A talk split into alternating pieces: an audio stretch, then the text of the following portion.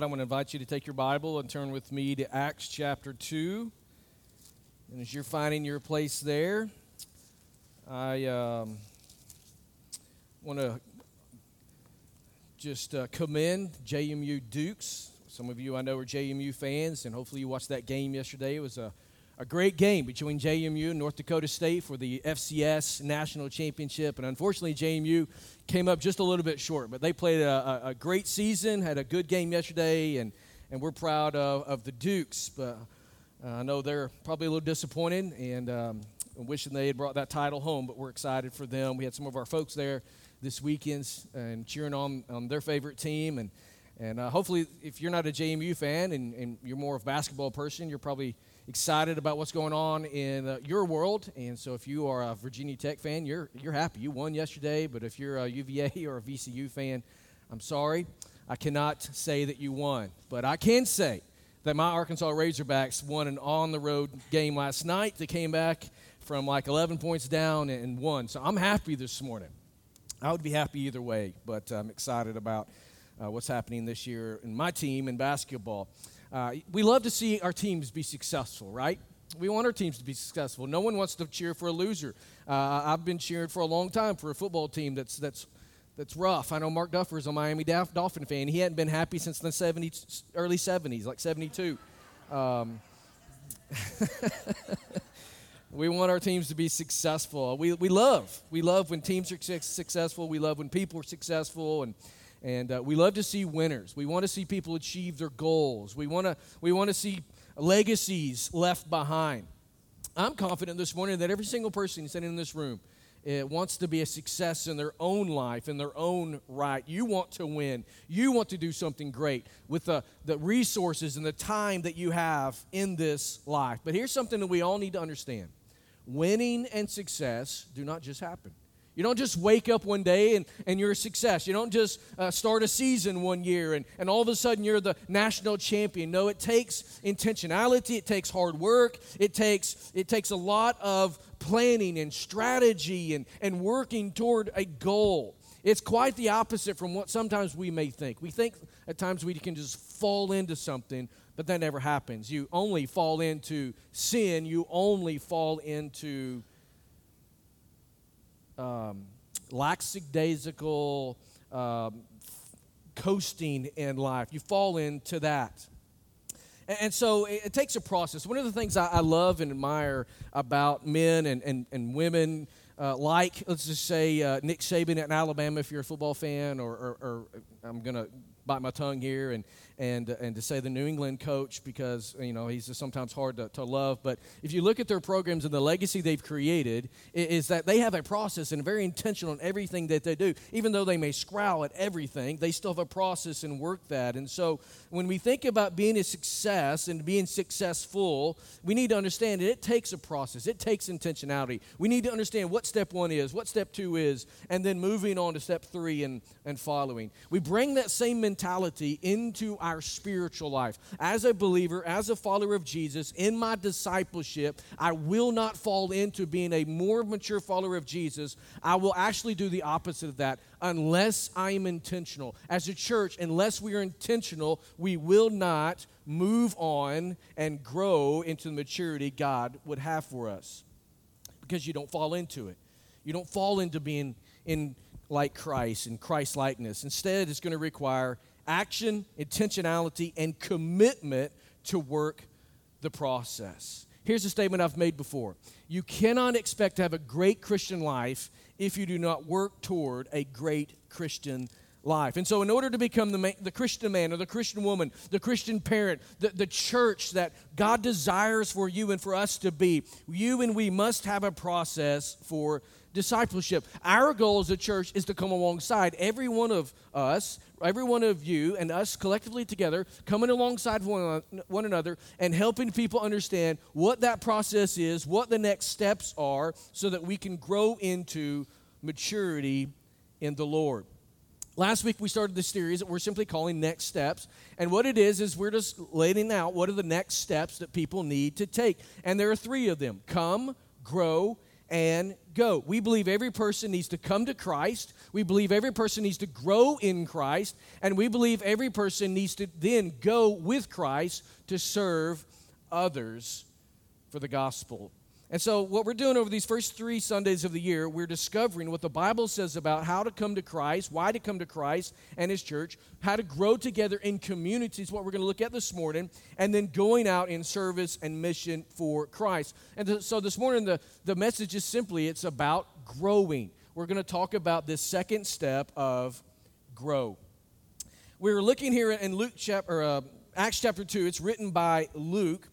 And we started this week, this, this study last week, and looking at the early church and how Luke describes for us what was taking place there in this early church. And we see that Luke tells us how the church came into existence. It tells us how it was birthed. And it tells us there in chapter 1 that Jesus was out there on the mountain just before he ascended. He gave the marching orders to the church, and then Christ ascended to the heavens. He told the believers, 120 or so, to go into Jerusalem and wait for the coming of the Holy Spirit. Ten days later, the day of Pentecost, the Holy Spirit comes with fire. It rests upon each one of them, and they begin to speak in their in languages that they didn't either speak or they didn't understand, but the people could hear in their native tongue who were in Jerusalem, and they began to wonder what's going on. A spectacle broke out, as we see in chapter 2. So Peter and the other 10 disciples stand up and they begin to proclaim the gospel. They begin, to tell the people who are wondering what's happening, why it's happening. They begin to speak of Jesus, his death, his burial, and his resurrection. He describes all of these facts, concluding in, in, in verse 36 that God the Father has made Jesus both Lord and Messiah. And so all of these devout Jews who are in Jerusalem at this point for this festival begin to hear this and they ask a question of Peter what should we do? If Jesus, this man who's been crucified, that we were saying crucify, crucify, crucify, if he is in fact Lord and Messiah, Lord and Christ, what is it we should do? And Peter looks at them and says, You need to repent and be baptized. You need to place your faith in Jesus and identify with him and others who have identified with Christ. And so we see that day that 3,000 people came to know Jesus Christ as Lord and Savior and to put Him in charge of their lives. The church was birthed on this day.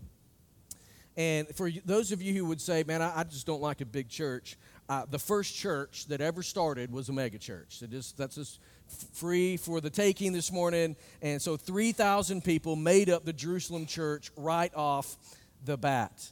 That's pretty amazing what God did here. And then we discover what these new believers began to do. We begin to see how they enjoy community with one another. We, we see how they became connected in a way that they had ever never known before, a way in which their hearts had always longed after. And this was a beautiful thing. But it's not the end of their journey. The fact that the church has now been birthed is not the end all be all. Now they're together. Now they're to grow. Now they're to develop as fully developed followers of Jesus Christ. And so as we look at verse 30, verse 42, I should say, we see this next step. They have come to Christ and they've come to one another in the church. Now they're going to grow. So look with me in verse 42 and let's read through verse 46. Luke says, And they devoted themselves to the apostles' teaching and the fellowship, to the breaking of bread and the prayers. And all came upon every soul, and many wonders and signs were being done through the apostles. And all who believed were together and had all things in common. And they were selling their possessions and belongings and distributing the needs or the proceeds to all as any had need. And day by day, attending the temple together and breaking bread in their homes, they received their food with glad and generous hearts the New Testament here, as we read this and as we continue through Acts and the epistles, we see that the New Testament teaches that individuals who repent of sin and place their faith in the person and the work of Jesus are brought into the household of God. We talked about this last week. I showed you there in Ephesians chapter 2, verses 19 through 22, how Paul describes the body of Christ or the people of God who are now the church. He describes them as the household of God. They become part of this community of faith that we call the church.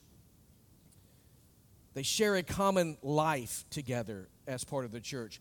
They dwell in community, is another way that we could describe it. So, these believers here who make up the church are a unified body of individuals who are one together in Christ. If we were to look around the room this morning, I I don't necessarily want you to do that, but if you can, you look here, no one looks the same. We're, we all have different facial uh, features. We all have different colored hair. Some of us have hair. Some of us have, well, I should say, some of you have hair, some of us have half of hair, and then some of you have no hair. We're all different, right? We're, we're, we're, different genders, we're different ages, we come from different backgrounds, we're from this side of the track, that side of the track. We are individuals, and yet God has brought us together under one banner, and that's the Lord Jesus Christ. So we are individuals, but unified together with Christ.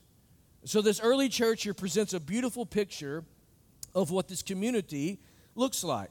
These believers recognized that it was Christ alone who brought them near to God. Outside of that, they probably would have never affiliated as closely and, and been as connected as they were were it not for Christ. See, their belief in the gospel ushered them into eternal community within the Godhead as well as with other believers. And so, what we see here at the outset of this early church is that the disciples of the Lord Jesus, those 12 and those who made up the 120, were closely connected to him, they became this genesis, this beginning of a multiplicity of small groups who met in the temple courts and met in homes throughout the city of Jerusalem. This church of individuals became a body of believers experiencing community together.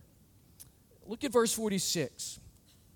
It says, They devoted themselves to the apostles' teaching, fellowship, the breaking of bread, and the prayers. Verse 46 here points out the early church met in both large corporate settings as well in smaller group settings. Uh, all of these things couldn't have taken place in a big setting. Some of them needed to take place in smaller settings. So, what we see here is that the church expressed community through not just the corporate setting, but in small groups. Last week we talked about the need to come to Christ. This the, the idea there is obviously the gospel, but when a person comes and unites with the church and begins to connect, we understand that in our culture in this day and age, the, the, usually the first way to do that is in a Sunday morning worship setting, such as this. And so most people will come and they will c- come to the church. Hopefully, if they're not saved, hear the gospel, respond in faith and repentance to the gospel, and then they are connected to the body of Christ. But as we see in the early church, they take it a step further. You can't just come,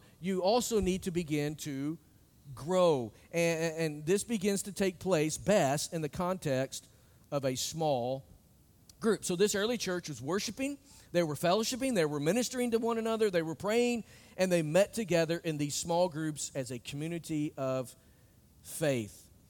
Uh, to, for us as believers in Jesus, how does this apply?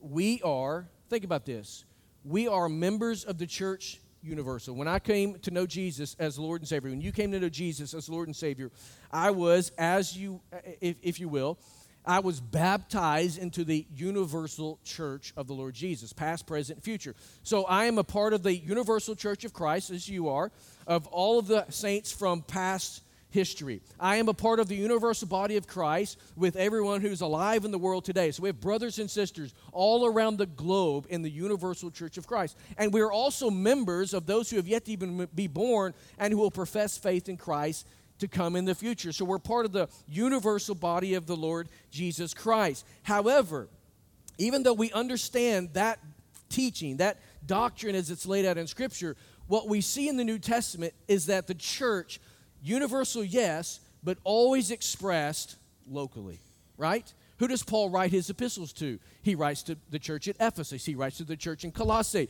He writes to the church in Thessalonica. He writes to the church in Philippi and other places. Uh, so the church is always expressed on a local setting. We just went through Revelation 2 and 3, and we see there Jesus speaking to seven local churches Laodicea, Sardis, Thyatira, Philadelphia, uh, Ephesus, so the church is always expressed on a local level. So we as believers are to be members of the local church, which can range from the hundreds to the thousands. I mean, we have a membership of what, 225, 230. We run 150 right now in our worship settings. That's what we're averaging for our church year. And so for us, we meet together as hundreds. Other churches meet together locally as thousands. It doesn't matter the size. We're to be a part of the local body of Christ. And so, this biblical community or life transformation, if we will, which God desires in us, is not going to be fully expressed, fully experienced only on a large level. It has to be fleshed out on a smaller, more concise grouping of individuals. So think about what Jesus did. If you say, I don't know if I agree with that, I think it's just good enough to come to worship. I think it's good enough to sit, listen to the sermon, sing some songs, and, and, and just go do what I want to do. What did Jesus model in his life? Who did he experience community with? He was oftentimes in a, in a large gathering, preaching, teaching, ministering, right? Uh, so if you want to look at that, that's the corporate setting. And then he had a small group. Or if you even want to take it a little bit smaller corporate setting, he had the 120 that were there waiting for, for uh, the Holy Spirit to come on Pentecost. So 120, so a small church. And then he had who? He had the 12 that he met with. So he had his own small group. And then, even within the 12, he had a smaller small group, a discipleship group of Peter, James, and John. So the four of them did things together that Jesus didn't do with the other disciples. So, what we see modeled in Jesus' life is what should be modeled in our lives. Corporate gatherings as we worship together as the body of Christ, smaller settings where we are in a small group of people growing together, teaching the Bible, praying, ministering, fellowshipping together, but then also a smaller setting. We call them D groups, and I'm not going to talk a whole lot about them this morning, but that's another aspect of how we can grow and should be growing in our faith. So we see here the early church in Acts 2, they experienced incredible spiritual growth. Not just numerical growth, but they had incredible spiritual growth that that led to numerical growth as the church continued to win people to Christ. And, so let me give you a couple, three keys to growth uh, in, in, your life, in our lives as a, a, a local church. Three keys to growth. To growth. I got a lot to say this morning, a short time to say it, so I'm, I'm, I'm flying here. Three keys to growth. Number one, transformational teaching. We see in the early church, they gathered together and sat under the apostles' teaching. You say, what is, what is transformational growth? Uh, what is that? Well, it's teaching for transformation. It's teaching for life change. It's not teaching for, for knowledge per se. See, there's a big difference between teaching for information and teaching for transformation. Teaching for information uh, seeks to fill the head, teaching for transformation seeks to fill the heart. it's good to have a knowledge of God's word, but here's, here's a statement it's even better for the knowledge of God's word to have you. That's what transformational teaching is. It's when those, this church is setting before the apostles and they're connecting all of the dots that have been in Scripture and they're lining them up with Christ. And what the apostles are doing is they're trying to help these new believers, these new Christ followers, live out this new faith. Not just to give them a head knowledge, but to change their heart so that they don't sin against God. I'm reminded of Psalm 119, verse 11, where David says, I've hidden your word in my heart that I might not sin against you. So we take the word of God and we allow it to change our hearts, thus, it changes the way we live our lives. A second key to growth is authentic community. God here created people, uh, as we read the whole scriptures, we see that God created people to experience real relationships with Him as well as other people. Community. We see it in the creation. We see it uh, in, the calling of Israel. We see it in the church. All throughout the Bible, we see that God calls us to Himself and calls us to one another. These are deep relationships, they're not merely acquaintances. All of us have many more acquaintances than we do friendships, right? We need friendships. We need to develop friendships with people. The Bible says here, Luke tells us here that they had fellowship. They experienced fellowship. The Greek word is the, uh, is the word koinonia. It speaks of it speaks of partnership, it speaks of common interest. It's this idea of, of lives being intertwined with one another. That's why we believe you need to come and grow and then go. See, what happens when you come and you sit in the worship service is that you begin to see faces, right? You begin to see the people who sit around where you sit. I got a cough here for I didn't want to blow your eardrums out. How many of you sit in the same spot every Sunday? Raise your hand. Some of you are lying, right? Because when you don't sit in the same spot you usually do, you make my mind freak out because I'm looking for you, right? I know where you sit. So some of you are lying this morning. Most of us are creatures of habit. I am a creature of habit. I do the same thing every single day. And unless I'm intentionally trying to change it, I'm not going to change it. I'm, I'm, a rut guy. And it's hard for me to get out of the rut at times. And, and so um, it's important that we that we experience relationships. Experience, it's important that we create uh, opportunities to deepen our community. And so, what happens on a Sunday morning, if you never go to a small group, is you may know faces in this room. You may know some first names. More than likely, it'll never go beyond that. So you have no real relationships within the church. And what happens is you will only grow to a certain uh, point in your spiritual life because you don't have other believers speaking into your life and growing together. Also, what we see happening, statistics will back this up, studies will back this up, that a person or a family who comes and just only comes to worship, never connects into a small group, never connects to other believers in the church, within five years, they will not be in that church. Most likely, they will not be in any church. We need other believers. God's called us, created us for community. So, authentic community is what the early church is experiencing. They're sharing their lives together. It's skin on skin, it's life on life. it's the idea that I know him and he knows me. She, I know her and she knows me. We need authentic community, not, not surface level community. So, this early church enjoyed fellowship. They enjoyed breaking the bread and prayer together. Uh, the breaking of the bread is, is the Lord's Supper, but it's also fellowshipping and having meals together in each other's homes. The, the language there can lend to both understandings. See, what's going on in the early church is that their vertical union with Christ resulted in a horizontal union with other believers in Christ. Do you have horizontal relationships within the church? That's easy, the best way to find those is in a small group. All right, third key to growth, and then I'm going to fly. Genuine accountability. Uh, we see here in this early church, and I'm going to read through the lines, which is typically dangerous to do, but if you read the rest of Scripture, for instance, if you come to Acts chapter 5, if you're reading through the Bible with me and several others, you read this a week or so ago, and, you see there the, the first real sin in the church once it's launched, and that's Ananias and Sapphira who lie to the Holy Spirit, lie to the apostles, lie to the church about their gift to the, the brothers in, in, in the church. And, and so we see there that Peter holds them accountable to the way they were living their lives.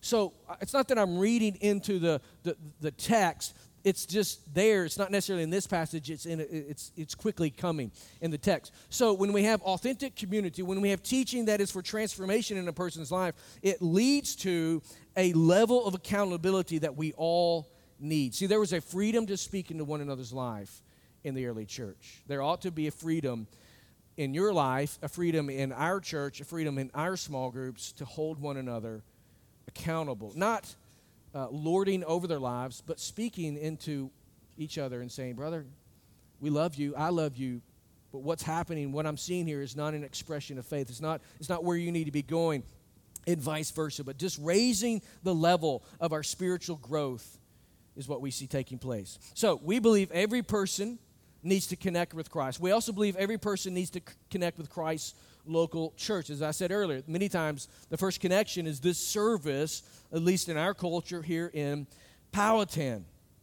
Um, others may come to small group, but rarely happens the first time. In fact, what we've learned is that most people who will come and visit us will come several times five, six, seven times in worship before they ever go to a small group. In fact, that's why I came to you about a year ago and I said, hey, let's consider flip flopping our times because when I became pastor here four plus years ago, intentionally we put the worship service first because we want to be able to say to people coming, we believe the next step for you is to take uh, uh, take the step and find a small group. And we don't want to just say, we'd love to have you next week because uh, we had Sunday school or small group at, at 9 o'clock and now it's 1145 we want to say at the end of our service each week, we believe the next step for every person who's not connected to a small group is to find a small group. That's why we did that. But what we found is most people are not connecting right off the bat.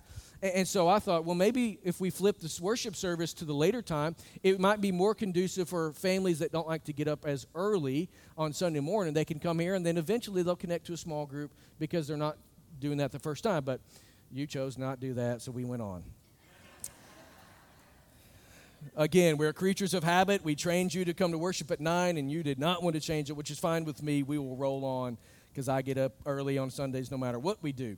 Um, so, again, small groups are important. The next step in our discipleship process is growth, spiritual growth. We want everyone to grow. It's okay to not be okay in your life. If you're, if you're in here this morning and, and your life is full of sin, it's not necessarily great that you're full of sin, but it's great that you're here this morning because we know that Jesus forgives, we know Jesus redeems, we know Jesus restores, and He will do that in your life if you'll put your faith and trust in Him. And then you can begin to grow and pursue all that God has for you in His design for your life. And so, life transformation is what God wants for you, and we believe it happens best in the context of a small group. I've said that word, small group, about 50 times already this morning. I hope you're getting the picture. So we want to move you from the crowd. We want to move you into what we would might call a core group of people. Let me give you seven reasons community is important, and I'll do this quickly. Reason number one, I know when you came in, you saw 10, 10 blanks. Man, I don't know if we're ever going to get through this. I promise we will. 10, nine minutes, we'll be done. Maybe. Reason number one you, that community is important. You belong in God's family with other believers. It's important because you belong in God's family with other believers. Uh, Ray Ortlund said this in his book The Christian who is not committed to a group of believers for praying, sharing, and serving so that he is known as he knows others is not an obedient Christian. He is not in the will of God. However vocal he may be in his theology, he is not obeying the Lord. You say, how can this guy, Ray Ortlund make such a strong statement? It's because it's exactly what we see in the book of Acts. It's exactly what we see in the, in the New Testament letters. It's the people of God, the individuals, believers, are always connected to the body of Christ. The gospel knows nothing of Lone Ranger Christianity, there's no such thing. Ephesians 2:19 Paul says, "You are no longer strangers and aliens, you are fellow citizens with the saints and members of the household of God." The gospel brings us together. Paul says also in Romans 12 verses 4 and 5, "For as in one body we have many members, and the members do not all have the same function, so we, though many, are one body in Christ and individually members of one another." And so we make up the church. Second reason community is important you need encouragement to grow spiritually. I, am a pyro by choice, I guess. I don't know. I've always been a guy that dislikes the fire. You know, you can be uh, not necessarily 100 degrees outside. It's like I don't like staying next to the um, the gates of hell in the middle of the summer so I don't necessarily build a fire in the summer, but as soon as it starts to cool off at all, and I'm outside and I've got wood to burn, which is, we live in Powhatan, we've all got wood to burn, right? I start a fire. And when you think about a campfire, you think about a bonfire, you think about all that stuff. A lot of times when the, when the wood begins to, to really get some hot coals and things begin to fall off, what happens to that log that kind of falls off and gets off by itself? What happens to it? It begins to cool down, right? Begins to cool. Why does it begin to cool down? Because it's not next to the body of the fire. So the church, when we're gathered together as a body, we help stoke and to kindle the fire of God within us. And so I love what Hebrews 10:24 says. Let us consider how to stir up one another in love and good works. When we gather together corporately in smaller settings, we stir one another up to love and good works. We need, you need encouragement to grow spiritually. Number three, you need accountability to grow spiritually. Uh, Proverbs 27 17, iron sharpens iron, and one man sharpens another. Hebrews 3:13, but exhort one another every day as long as it, is, as it is called today, that none of you may be hardened by the deceitfulness of sin. Galatians 6, 1 and 2. Brothers, if anyone is caught in any transgression, you who are spiritual should restore him in a spirit of gentleness. Keep watch on yourself, lest you too be tempted. Bear one another's burdens and so fulfill the law of Christ. Over and over and over again, we see in the New Testament this idea and this concept of brother and brother, sister and sister, encouraging, strengthening, praying for, and admonishing one another to grow spiritually. You need accountability in your life. You need somebody to speak into you, and you need to speak into someone else's life. Number four, Jesus is present when believers fellowship together. Uh, Matthew 18 20 is pretty f- uh, familiar verse. Where two or three are gathered in my name, there I am among them. I mean, think about this. We are individual temples of the Holy Spirit, right? Our body is the temple of the Holy Spirit. The Spirit of God dwells in you if you're a believer in Jesus. So I don't have to go to a temple to offer my praise to the Lord. I don't have to go to the temple to worship necessarily the Lord because I am the temple of the Holy Spirit. You are the temple. So what happens when we together come together? I used to love Transformers as a kid. I'm, I'm old, I'm for, almost 42. So some of you might know what Transformers is. Some of you younger folks may not know what that is. But I love Transformers, little action figures and at times you could get the transformers that you could take one transformer and connect it to another transformer and build a bigger transformer you remember those and so that's kind of the idea here is i bring the temple with me you bring the temple with you and together we build a big temple for the glory of god as we gather you see that picture when we worship together, Jesus is present. Is he present when I worship on my own? Absolutely. He is an ever present help in times of trouble. But when we collectively gather together, what a glorious, glorious event that is. Number five, there is power when believers pray together. Matthew 18, 19. Again, I say to you, if two, if two of you agree on earth about anything they ask, it will be done for them by the Father, by my Father in heaven. Man, think about what happens when the church prays together. This morning I was reading in my devotion time in Acts chapter 12. And if you're reading, you, you read this. So persecution was really beginning to break out against the church. Herod, the king at that time, in prison. He's killed uh, uh, James, the son of the brother of John. Now he imprisons Peter, and so the church went to praying, fervently praying for Peter's life. And, and so what happened is Peter's there, and I was amazed. I really had never noticed this before in my devotion time or my study of that text, even preaching that text. But Herod put incredible amount of guards around Peter. I forget exactly how many, but it seemed to me as I read it this morning an overreach. I'm thinking it's just Peter. He's a fisherman, he's a preacher. It's not like he's a Navy SEAL or something. Why all of these guards? And so he put all of these guards in front of him, around him, chained him, and the Spirit of God sent an angel and led him out of prison. Why did that happen? Because the people of God were praying. The rest of the story is he goes, he knocks, the little girl comes and opens the door. He's like, oh my gosh, it's Peter, and leaves him, leaves him at the door. And he's like, I got to get in here. It's kind of funny. The Bible can be comical. There's power when we pray together. Number six, fellowship is a witness to the world. When we gather together, it is a witness. Jesus said in John 17, 21, that they may all be one, just as you, Father, are in me and I in you, that they also may be in us, so that the world may believe that you have sent me. Again, as I said earlier, we are a bunch of different people different economic levels, different educational levels, different sides of, this, uh, of the county. Some of you have high speed internet. Some of you are still living in 1996 with slow internet or maybe no internet. I don't know. Some of you have flip phones, some of you have smartphones. God has brought all of us together under one banner the banner of the Lord Jesus Christ. And when we fellowship together, it is a witness and a testimony to the world of who Jesus is. Number seven, you're obligated to every other Christian. 1 Peter 4:10 says, "As each has received a gift, use it to serve one another as good stewards of God's varied grace." Paul said in 1 Corinthians chapter 12, verse 5 and verse 27, "And there are varieties of service, but the same Lord.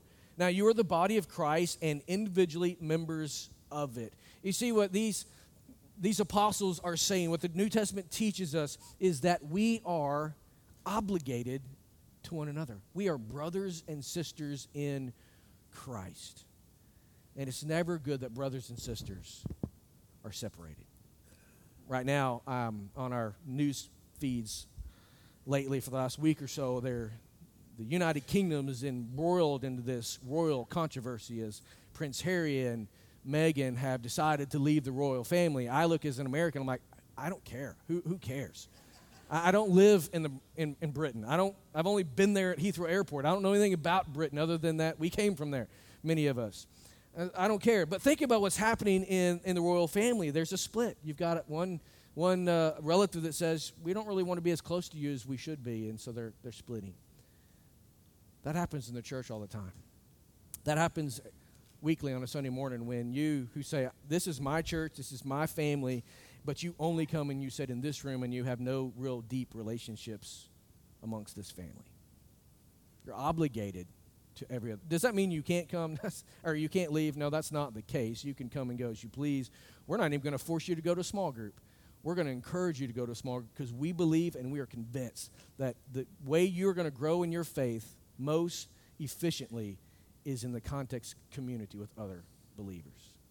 That's why I would dare to stand up here and talk so much about it. And so life transformation happens best in the context of a small group. So, Warner, do you understand the importance of this next step?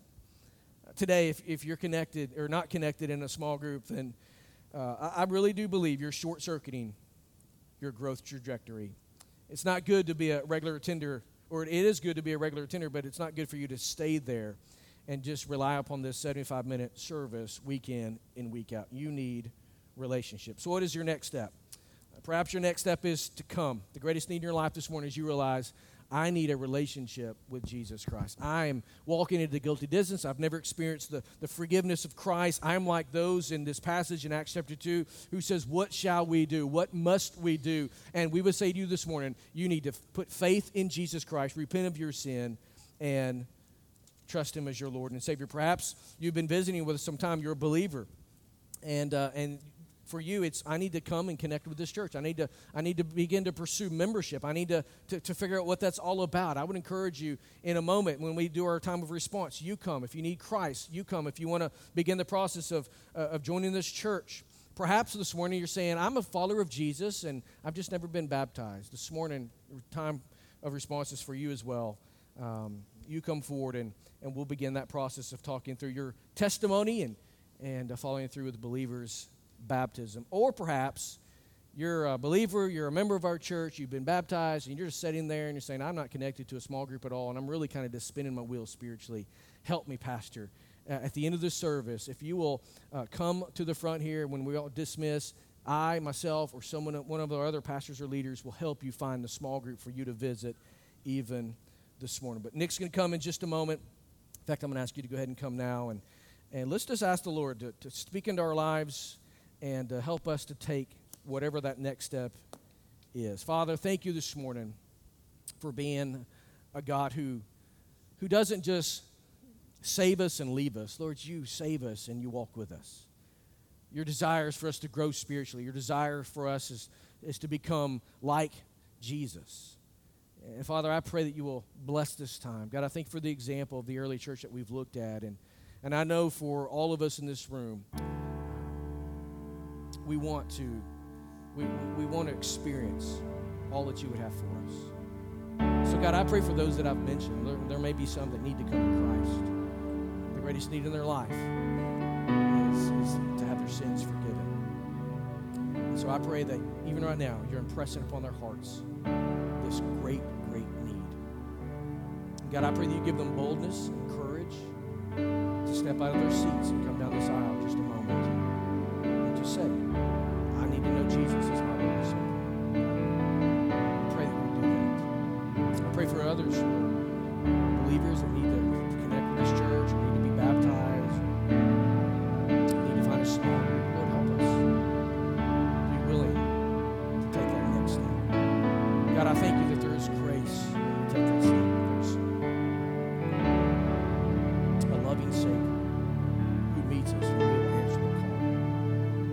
bless this time as we respond. Father, we never want to hear the word of God and, and just decide to do nothing with it. We want to respond and respond positively in obedience and in faith. So help us to do that as we sing in just a moment. We pray in Jesus' name. Let's stand to our feet around the room and as Nick sings.